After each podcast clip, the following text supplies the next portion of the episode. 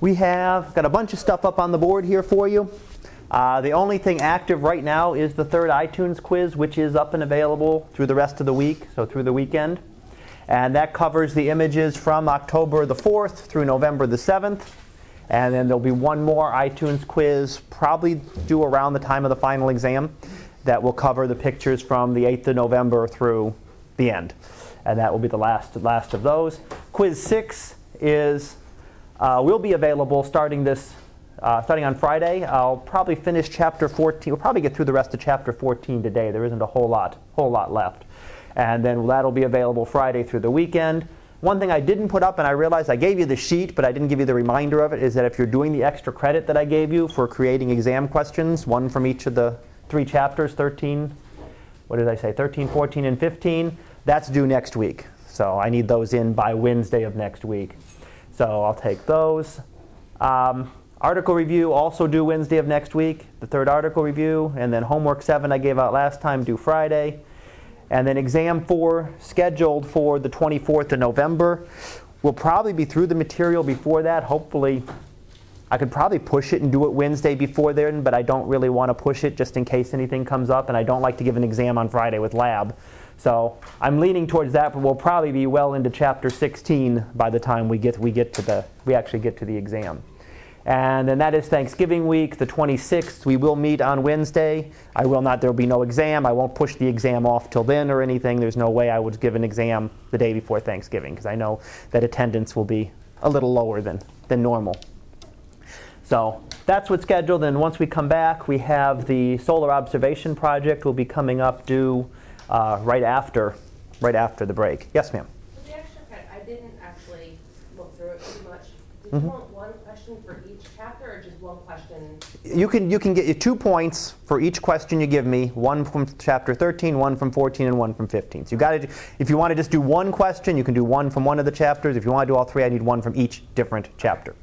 So don't do three from the first chapter. You only get two points. So if you want all six, you need you need to do one from each chapter. Anything else? Alrighty. Well, picture of the day for today then.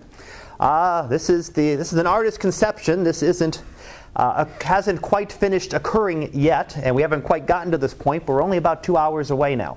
Uh, the, this is the uh, Philae spacecraft, uh, the lander from the Rosetta spacecraft that's going to be landing on the landing on the comet, and it detached at our time, four o'clock this morning. So the lander separated, and they got confirmation of that, and it's on its descent, and it's supposed to land shortly after 11 o'clock, so about two hours from now.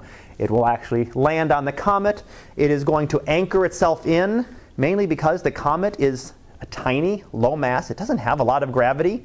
So unlike landing on the moon, where you can set something on the moon and it's going to sit there, you know, it's not like that. It's this, uh, you know, any little uh, disturbances would could shake the comet. I mean, shake the comet off. You want to stand on this thing and go, get a running jump, you can launch yourself into space.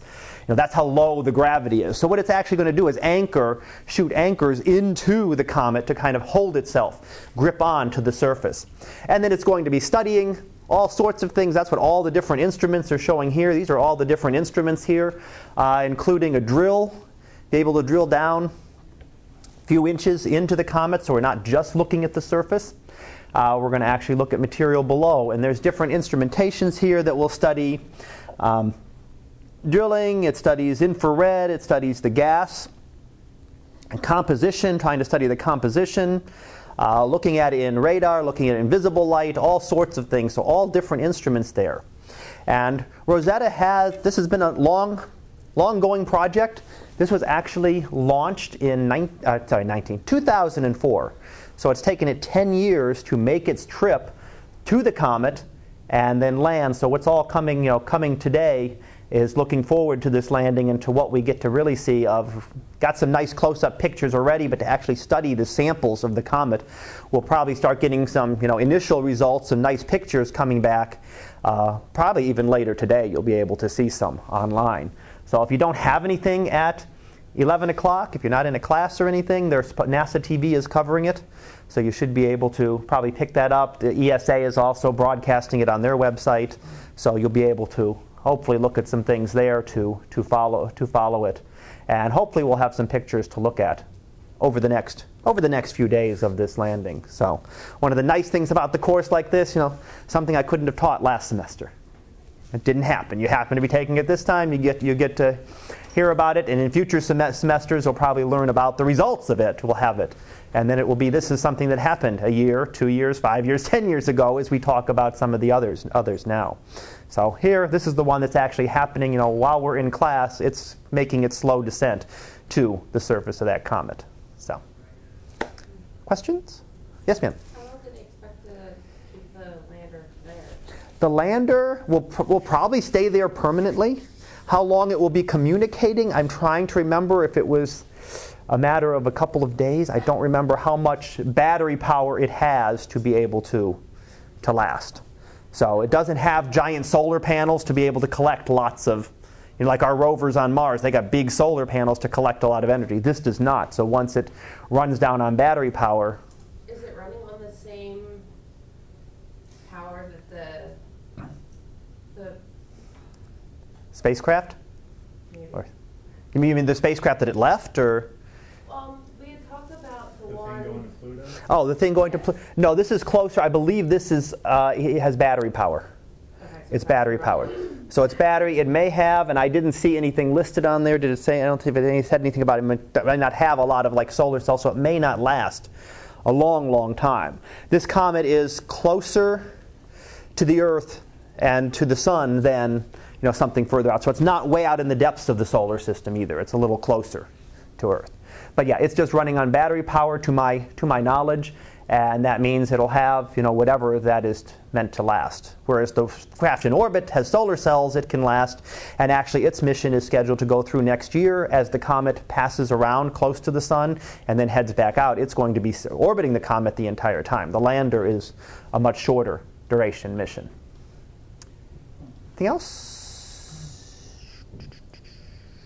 Alrighty, well, we'll get back a little further out of the solar system then. We'll head out a little ways out to our galaxy. Uh, yeah, I know. Exit. Go. There we go. Okay, so we were on here. We had just we had just finished up talking a little bit about spiral arms of the galaxy and how they form and how they maintain. And pretty much, I told you I didn't know how they formed. And astronomers don't know why spiral arms form in the first place. How do we get spiral arms? Other than we can do it through collisions. We can collide two galaxies together in a simulation, you know, make two computer galaxies, let them collide together, and we can create spiral arms. Is there, are there enough galaxy collisions to account for all the spiral galaxies? Or is there something else that helps to form spiral arms too? Is a good, is a good question and something that astronomers are still studying. Once they form, we had some better ideas as to why they form because it's like that traffic jam where everything is bunched up in all the material gets bunched up, and that keeps the spiral arms where they where they are. Once they start to form, then we can have supernovae and more star formation, and that can highlight and enhance those spiral arms because of the increased density of materials. But the other thing that we want to determine is the mass. How much does our how much matter is there in our Milky Way?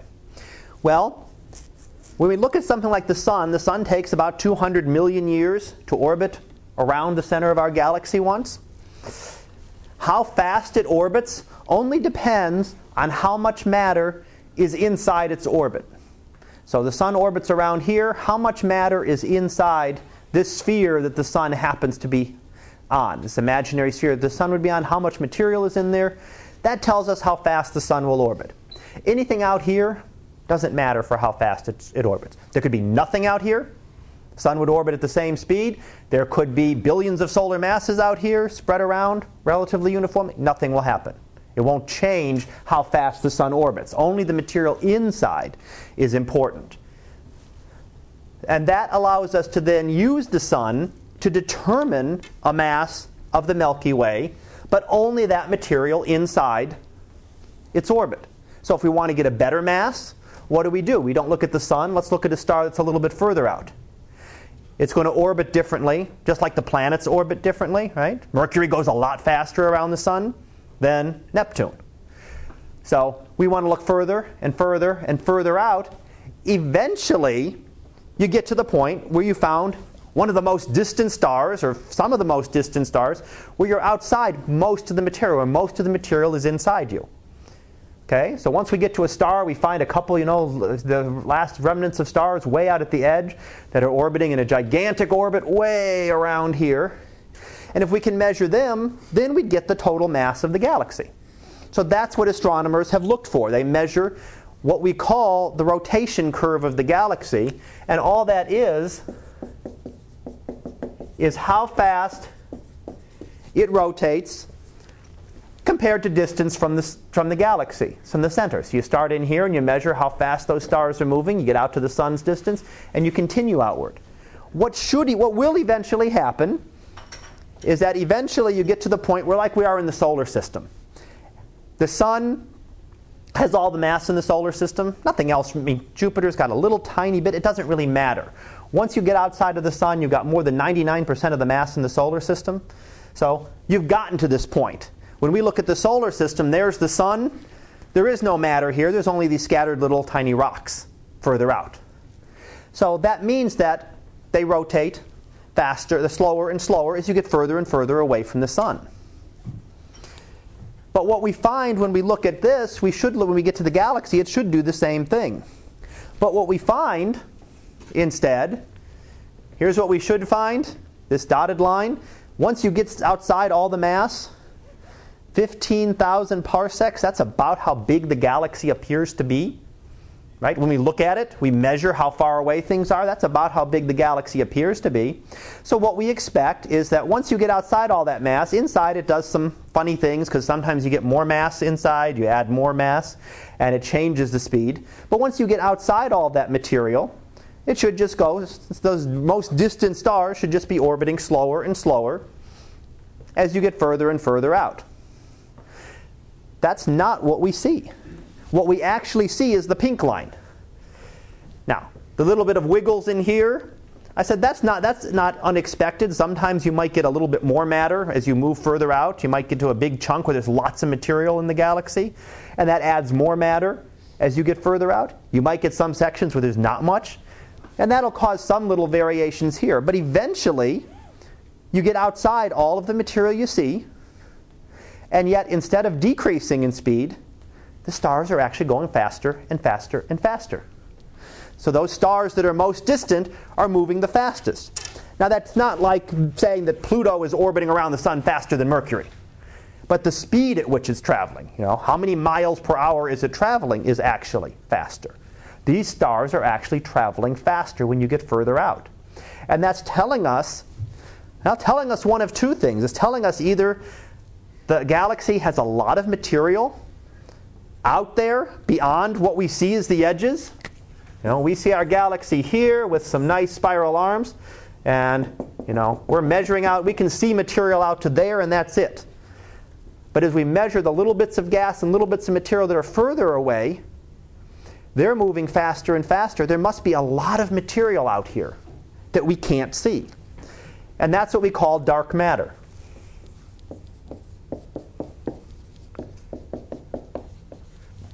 It's dark matter because it's something we can't see at all.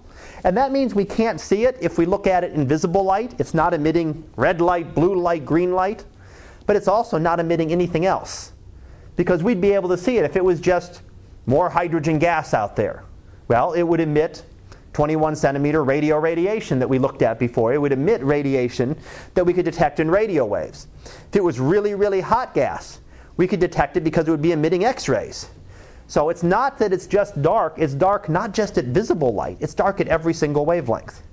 It's essentially completely invisible to us. But there has to be a lot of matter. How much is a lot?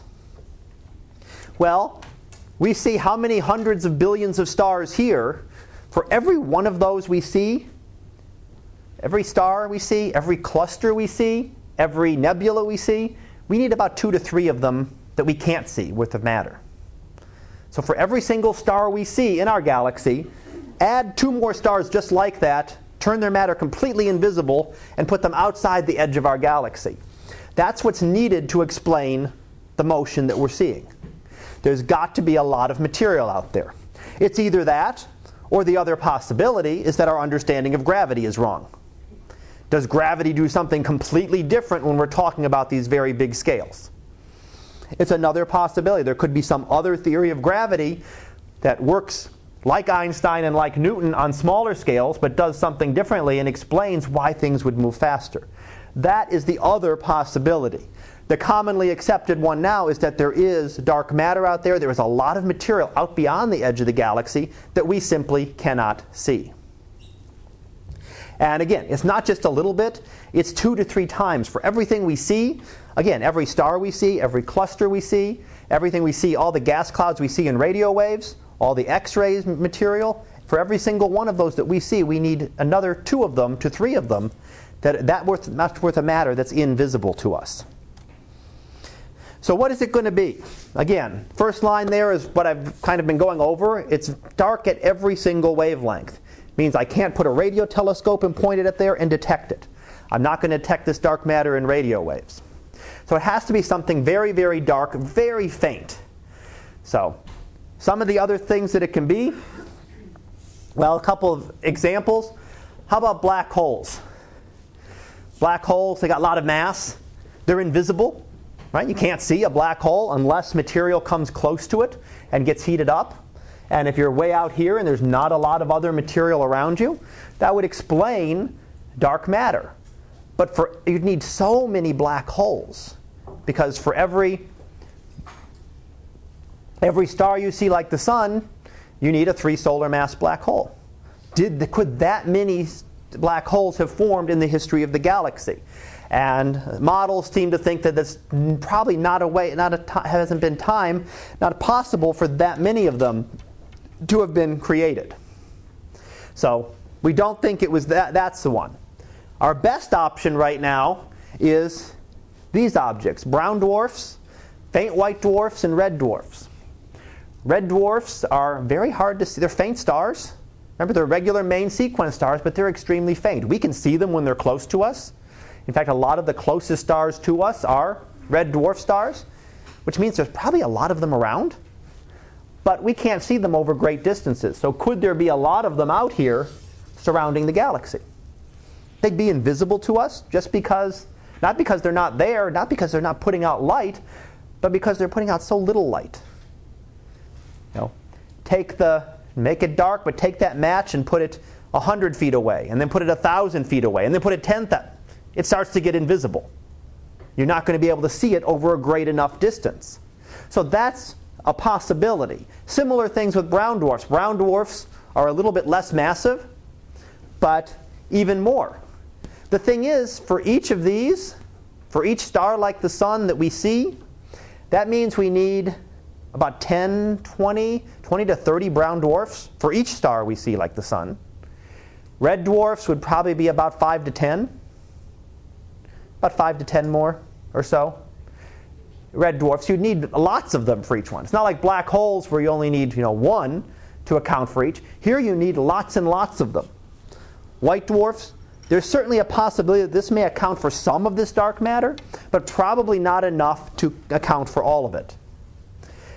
Other thing that astronomers and physicists come up with is all sorts of weird subatomic particles that have mass and that could be scattered around there. Problem is, without evidence for it, you know, it's a nice conjecture, but we need some kind of uh, test that we can do to say, well, maybe this works. Right now, this is our best option, is that there's really lots and lots of these faint, faint objects out there, but it's not just a few of them. You're talking about dozens of them typically for every single star that we see in our galaxy. And for more massive stars, a star that we see that's 10 times the mass of the sun, you need 10 times more of what you're seeing. So that's a lot of material out there that we're trying to find. We looked at some of the star clusters. Some of them had, you know, 100 solar masses or 1,000 solar masses, ready to form lots of stars. We can measure them. We know that mass. That means there's got to be two or three times more for each of those that we see. It's a lot of material that we do not we do not know exactly what it is right now, and we only see its effects through gravity. So, how can we detect it? Well, Go back to Einstein and general relativity. General relativity makes that prediction that starlight will bend when it passes near the sun, we talked about, but also when it passes near a massive object. So here's a star. if something passes very faint, essentially invisible to us, this is a really bright star off in the distance. This could be a brown dwarf, a black hole, a very faint white dwarf, far enough away that it's invisible to our detectors. It's not putting out enough light for us to be able to detect it, but passes directly in front of that star. It doesn't block it out. What it does is it actually magnifies it. It magnifies its brightness. Why does it do that? Well, gravity, light was going out in all directions here, but when you come close to a massive object, those bend. So here, at this point, the observer, instead of seeing just the light coming straight from the star, also gets this light bending around this way and bending around this way. That all comes to us. And we'll see multiple, you can sometimes see multiple images of the star. In this case, you can see the star brightens. So when that happens to pass in front of it, there's before, during, and after. And that gives us a chance, you know, how, how often these occur and our measurements of how likelihood they are to occur gives us some idea. And it says maybe it can account for half of the mass that we need. That still means we need at least one to two galaxy masses of our galaxy to be able to explain gravitationally what's happening, how our, gal- how our stars are moving. The images on the right there are just one example of this that's been detected. There's the star that's being pointed out. Again, we're looking at very, very faint objects. There it is there, and there you can hopefully tell it's a little bit brighter here. This was from April. Seven months later, it brightened up and then would immediately faint, get faint again. So, what the rest of that material is, is really a good, good, good guess. Something we're still trying to figure out where the rest of the material is. We know that there's a lot of it In fact, we know that there's a lot more than what, we're, what I'm telling you here when we get to the next chapter. We'll see even more. That there's a lot of what we call dark matter out there someplace. But really, what it is, is a great question. All right, last section of this chapter that I want to go through is the center of our, looking at the center of our galaxy. I've already told you if you look, you know, late summer, early fall, if you look out to the south, you're looking towards the center of our galaxy. You never know that because there's so much dust and gas there that the center of our galaxy doesn't stand out. It isn't incredibly bright. So here's a picture of it. This is invisible light here. There's the center of our galaxy. Doesn't look anything amazing. There's lots of other objects around it. There's a nebula there. There's some, just some brighter st- stars, uh, dense, denser clusters of stars there. Nothing specific visible in visible light. What if we zoom in and look at the infrared? If we just take this little tiny square and look in the infrared, that lets us penetrate the dust a little bit better. But still, without the arrows, or thinking that it was centered, would you know where the center of the galaxy was? It wouldn't stand out to you. There's where the center of our galaxy is located. Even in the infrared, there's so much dust that the center of our galaxy is blocked out. Now, it's still one of the brightest radio sources in the sky. So we put a radio telescope there, and you point a radio telescope at there, the radio waves get through, get out, and we detect a lot of energy from that. It's one of the brightest objects in the sky in radio waves. It's nothing in infrared, it's even less in visible light. There's nothing, nothing that is visible there. Now, that doesn't just mean that it's a black hole. There's still, because it's emitting energy, there's still material around it. There's going to be lots of stars around it, and lots of stars, lots of gas clouds that are around the black hole that would be visible. So it's not just that it's a, a giant black hole, so of course we're not going to see it. It's that there is so much dust between us and the center of the galaxy that it's completely invisible to us. So here's some zooming in, trying to look at our galactic center a little bit better. This gets down to scales. This is about 100 parsecs, about 300 light years across. There's the center of our galaxy in the infrared. It does look a little bit brighter there than it does in the visible. We zoom in and look at radio waves. We get some very interesting structure to it here. We're getting to a smaller, a uh, little bit smaller scale, about a quarter. And we zoom in, we get there's the center of our galaxy in radius, but we also get this little tail kind of coming out from the galaxy, from the center of the galaxy. X-ray emissions, we get very strong emissions from the center. And as we go real down close, this is down to about that would be a little less than the distance between us and the nearest star. So, in terms of looking at the size of the galaxy, we're really getting down to fine detail. You know, our us and Alpha Centauri would be about that far apart. They would fit, you know, side to side within that image.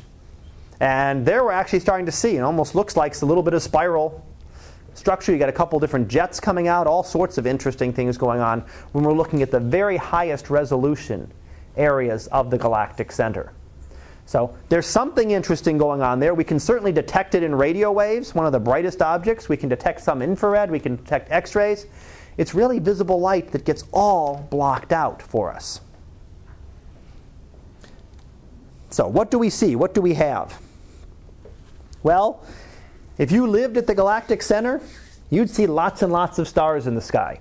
So, not like walking out here at night.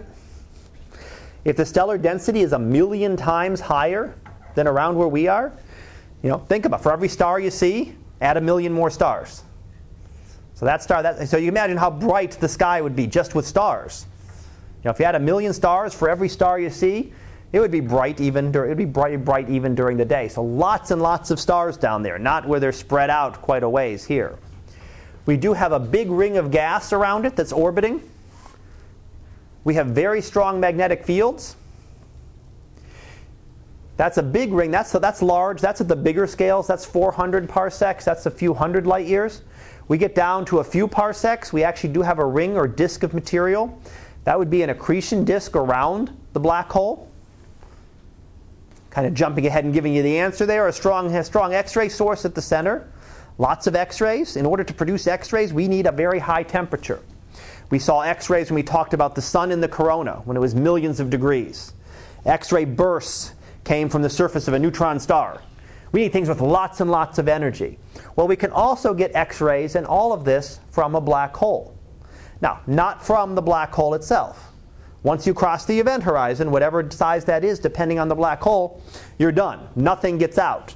Doesn't matter if it's X rays or gamma rays or matter or anything, it can't get back out. However, around the black hole, so if this is our black hole, and you have this disk of material around it that's spiraling material in, this disk can be heated up to millions of degrees. And it can give off X rays and gamma rays that we then detect. So that's where the energy is coming from, not from the black hole itself. If the black hole sits there all by itself, we'd have no way of detecting it except through its gravity. But we can detect material as it moves into the black hole. So as stars and dust clouds and things are ripped apart, as they get closer and closer to the black hole, it releases a lot of energy. And we can then detect. That energy is what we can detect, and that's what we're detecting from the center of our galaxy. Center of our galaxy is a very quiet black hole. It's not emitting a lot of energy, even though I see, I'll tell you about all these X rays and radio waves that we're detecting from it. It's not very strong compared to the gal- galaxies that we'll talk about in the next chapter. There are some where the black holes are currently really being fed, Right? You're feeding it here, you're putting some material into it. There are some galaxies where lots and lots of material is there, and they're much more energetic than our own, our own Milky Way. Let me see here. All right, so what do we think this is? Well, a gigantic black hole at the center of our galaxy. That causes everything that we see. And it's the disk around it that is emitting the radiation. The black hole itself, again, take that black hole, and put it out there, you know, a few light years away from us, and we wouldn't know the difference. It's there, it's completely dark, unless it happens to block out, you know, unless we see its gravitational effect someplace, we're not going to see it. It's only the material around it. The more material you put into that black hole, the hotter it, the hotter it gets, the higher temperatures it's going to reach, the more we're going to be able to see that. And that's the accretion disk. That's the material around the edge of the black hole. That's where we see all of the radiation coming from? The accretion disk around the edge. Once you get to the black hole itself, the material is just absorbed into the black hole. It gets a little bit larger. Its event horizon expands a little bit more every time it gobbles up some more material. At the center of our galaxy, it's about, I think I have 3.7 million solar masses. Thinking of what we were just talking about with dark matter, if we know there's a 3.7 million, 3.7 million suns, 3.7 million solar mass black hole at the center of our galaxy, then we need about two more of those. Not necessarily those, but that much material outside the edge of our galaxy that we don't see. So, going back to what we were talking about with dark matter, because there's almost 4 million solar masses here, we need another, just because of that, we need 8 to 12 million solar masses outside. So, there's another big chunk of dark matter that we can't, we have to be able to account for, that we still have to find material much further out. So, in this case, that's our best estimate based on looking at the orbits of stars close to the center of our galaxy. And we can detect stars that are close to the center. Here's an example here, and I'm going to show you a video clip of this in just a minute. Uh, this is looking down very, very close. We were talking about parsec size. This is a 1 100th of a parsec. A parsec is about 3 light years. So we're looking at, what, about 0.03 light years? About 2,000 astronomical units. We're talking sol- big solar system size, but we're not, we're not near to the other stars. We're talking, you know, well outside our solar system, but this is, you know, much, much closer. And you can see all the stars. Look how dense that is by comparison. This one labeled SGR A star, SGR means Sagittarius. Constellation of Sagittarius happens to be where the center of our galaxy is located. And A star is the radio source that is detected there. So that's what we're looking at here. And this is the orbit of this star that's very close to the black hole. This star is labeled S2, and it's a star that's been studied. Again, here we're getting down to 1 one thousandth, so we're talking about hundreds of astronomical units. We're only about twice the size of the solar system now. So this is orbiting the center of our galaxy at distances which are, you know, very close to solar system sized. And if we look, we see what we may recognize from uh, Kepler's second law, way, way back, right? A line joining the planet and the sun sweeps out equal areas in equal times. Yeah, forget that. What it really means is that it moves faster when it's close, right? So when we get close here, look at the timing here. Between 1994 and two years, it moved from here to here, very slowly.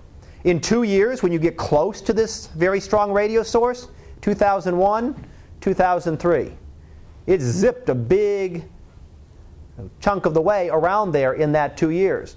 Whereas in two years, when it's further away, it's still moving fast because there is a lot of material there, but not near as fast as it does there. Now, what we look at when we fit it, what astronomers will do, they'll make these measurements, then they'll find the best ellipse they can that fits all of the data points that they have, and figure out how much mass does that tell us be, must be here. And our best estimates say about 3.7 million solar masses are needed there in order to explain the orbit that we see. If there was a lot more, be moving faster here. If it was a lot less, it would be moving a lot slower and the orbit would be different. So this comes back to Kepler's third law, being able to determine the masses. Once we determine that orbit, now we can determine the mass of what is being orbited. And we can determine the mass of this object. And we saw how small this is, how small of an area. We're talking you know, solar system size.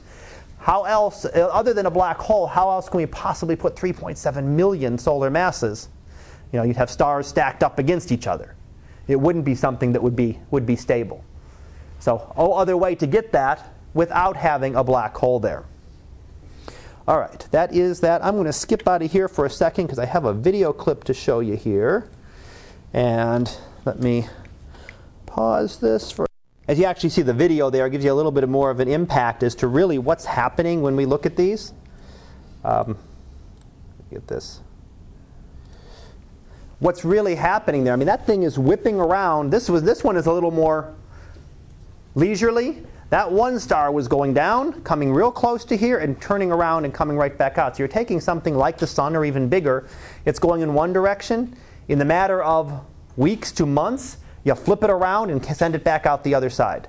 So extremely, uh, extreme amount of gravity has to be present there to be able to turn around that star in such a so short period of time. So that's the emphasis is that we believe that in order to do this, we have to have a large black hole at the center. The estimates from all of the numbers that we've done have been about between 3 and 4 million solar masses. Best estimate right now about 3.7 million to really explain everything that we see close to the center of our galaxy. How are we doing? All right. So, questions? Yes, ma'am. All right. With black holes, we have the accretion disk that goes around it. Right. With, I guess, like the power of all of the debris and particles that are in that Mhm. does it create like a vortex type of thing around it? A vortex. I mean, it has material swirling in. Yes, like, yes, it would be. is doing that, you know, going up through. not necessarily going up, but we do get material that does come out. So that vortex does actually shoot jets out. We'll see jets of material coming up when we talk about galaxies. So you can not all the material goes into the black hole either. Some of it comes. Well, in this way I've drawn it, it comes straight out this way or straight back into the board. So there is material that swirls in, and then instead of going into the black hole, material gets pushed outward. So not all of it goes into the black hole. It still gets heated up, gives off a lot of energy, but not all of it ends up in that black hole. We see lots of jets of material. We see that with black holes, smaller ones. We see it with larger ones as as well. So, all right. Question. Oh yes, sir. Sorry. If the black hole, saying has a mass of about 3.7 million solar Mhm. masses, why wouldn't, like, how big would its, like, no escape zone, we called it, like, the point at which things would get sucked into it? Shouldn't it be very big, or is it just? It's going to be big, but remember how small it was relative to the sun? The sun was only a few kilometers for one solar mass. So, you know, maybe millions of kilo- millions of kilometers. You know, you might be getting out to astronomical unit size, a few astronomical units. You know, that would be 93 million miles would be the Earth-Sun distance. But the sun is only a few kilometers, so if you're getting out, you're still going to have lots and lots of. You're not going to need it. It's not going to be that big. I mean, it's still going to be small compared to anything we're used to. Yeah.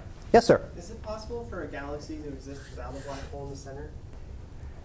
Very, I don't, I'm trying to think, there might be a couple cases where they have not been able to determine, but for the vast majority, there seems to be a black hole at the center. The very vast majority, as in like 99% plus of them. There might be a couple smaller galaxies, little galaxies, where there's just not enough density there.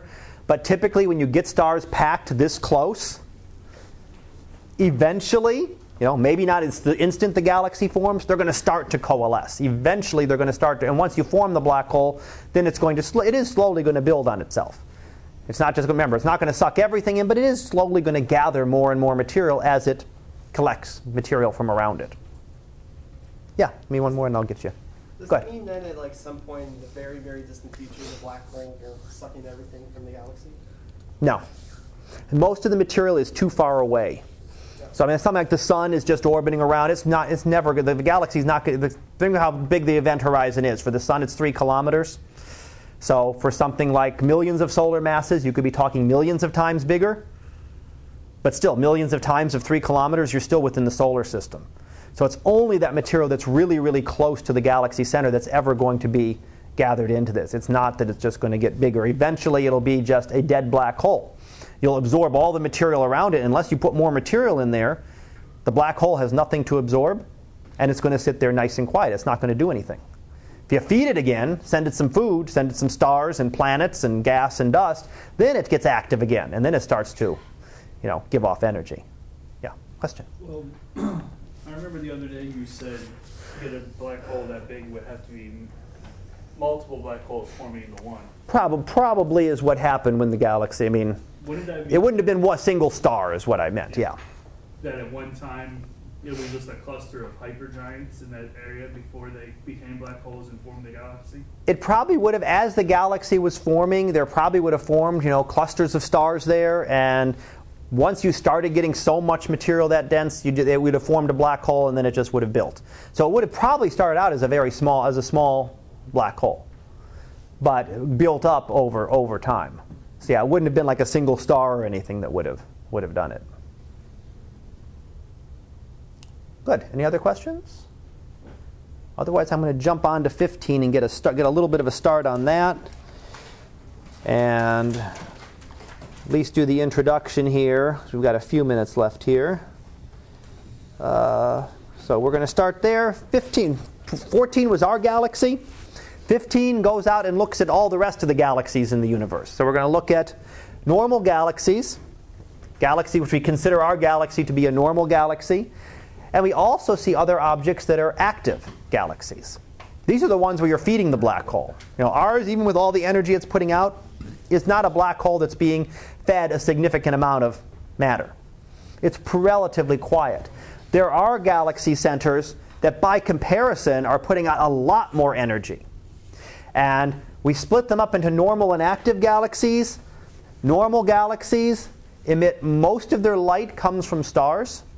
So when we look at a galaxy that's a normal galaxy, most of its light is starlight. When we look at an active galaxy, it's still emitting starlight. It's got stars there, but most of the energy, it's dominated by the energy that's being emitted around that black hole. So most of it is not starlight that we're seeing. Most of the energy that it's emitting is not. And active galaxies are probably about 30% of the galaxies. So it's not like they're rare either. They're relatively common. There are lots and lots of active galaxies. It's not like, well, here's 95% of the galaxies and here's those few oddballs. There's lots and lots of active galaxies of different types that we'll be talking about over the coming, coming days. But I want to look at first and get a start on here is the different ways we classify galaxies. Now, we classified stars based on their spectra. What did their spectrum look like? And depending on the spectral lines that we saw, we classified them as O stars or B or A or F or G or K or M. We had those set of classifications. Originally, that's how stars were classified. It was just on how their spectra appeared. Had nothing to do with the star itself. We didn't really know anything else about it at the time, 100 and some years ago. We didn't really know what else was there. Now we know its temperature, right? O stars are really hot, M stars are really cool. Well, galaxies are still at the early classification stage. We're classifying them by how they appear. And we have a couple different types. We have spiral galaxies.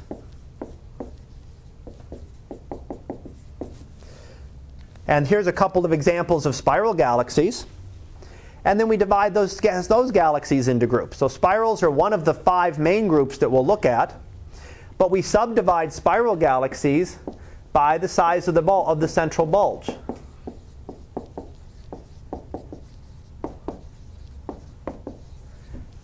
So that spiral galaxies are called class S. Better watch out. That starts to make too much sense for all the classifications and things we've done so far. S for spiral galaxies. So it's an S. And then we look at the size of the central bulge, and those with the largest bulges, where the most material around the bulge there, the yellowish area, a little bit less here and here, it's really only down at the very center. So big bulge, medium, and little tiny bulge. What we add is a little letter A, B, or C after it to tell us that. So an SA would have the largest bulge, SB in between, SC would be the smallest. So this would be largest and smallest. So in order to classify a spiral galaxy, we first of all have to look at the galaxy. We see that it has some kind of spiral structure. That's number one. That classifies it as an S type galaxy, that it is a spiral galaxy. Then we subdivide those. We find that there's different groupings of the galaxies depending on how big the bulge is. So large bulge galaxies are type A, medium or type B, uh, very small bulge, almost non-existent, are type C. So it's all classified by how they look. Doesn't necessarily have any other physical meaning yet, just as our original classification of the lines was just, again, how the spectral lines looked in stars. So, in words here, SA has the largest bulge, SB in between, SC is the smallest. There also is a relationship between the spiral arms. Um, what is it? Tightly bound spiral arms.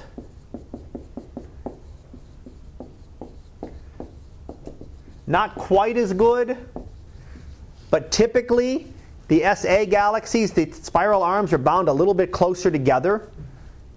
So an SA galaxy might look something